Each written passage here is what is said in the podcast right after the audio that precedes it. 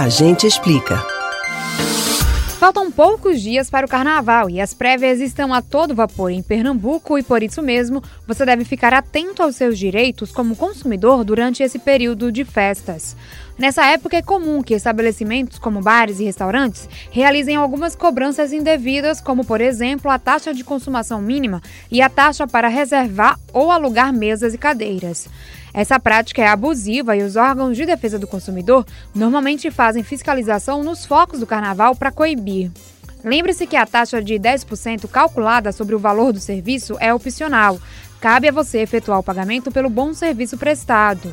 O cover artístico pode ser cobrado desde que o estabelecimento ofereça show ou música ao vivo por músicos e artistas profissionais e ainda informe antecipadamente ao consumidor sobre o valor cobrado.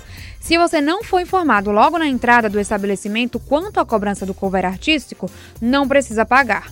Se você se sentiu lesado em alguma dessas situações e quer reclamar, guarde os anúncios e propagandas dos eventos, assim como os recibos e comprovantes de pagamento.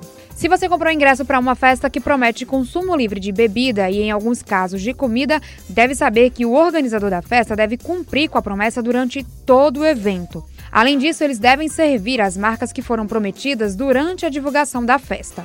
Se no dia do evento você notar que os produtos veiculados na propaganda não são os mesmos disponibilizados no serviço efetivo, deverá escolher uma dessas opções. Se antes do evento ou no dia você notar que os produtos veiculados na propaganda não são os mesmos disponibilizados no serviço efetivo, deverá escolher uma dessas opções. Antes do evento, exigir o cumprimento forçado da obrigação nos termos da oferta, apresentação ou publicidade, aceitar outro produto ou prestação de serviço equivalente ou ainda reincidir o contrato com direito à restituição de quantia eventualmente antecipada com o valor atualizado e a perda e danos. Se você foi para algum bar, restaurante ou evento que disponibiliza estacionamento para veículos, a fornecedora é responsável por qualquer dano causado aos veículos estacionados, assim como a integridade dos objetos que estiverem dentro do carro. E se você vai usar táxi nas prévias ou no Carnaval, lembre que o taxista não pode rejeitar qualquer corrida dentro da região metropolitana do Recife. Caso ocorra algum problema, anote o número do termo de permissão do taxista, que deverá estar visível aos usuários, e faça uma denúncia na Companhia de Trânsito e Transporte Urbano, CTTU. Os táxis comuns deverão cobrar o valor da corrida por meio do taxímetro.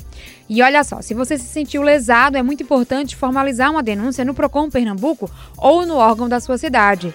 Você pode ligar no 0800 282 1215 e nos dias de Carnaval, o ônibus do Procon Pernambuco vai atender os foliões na Praça do Arsenal, um dos principais focos da folia de Momo no Recife.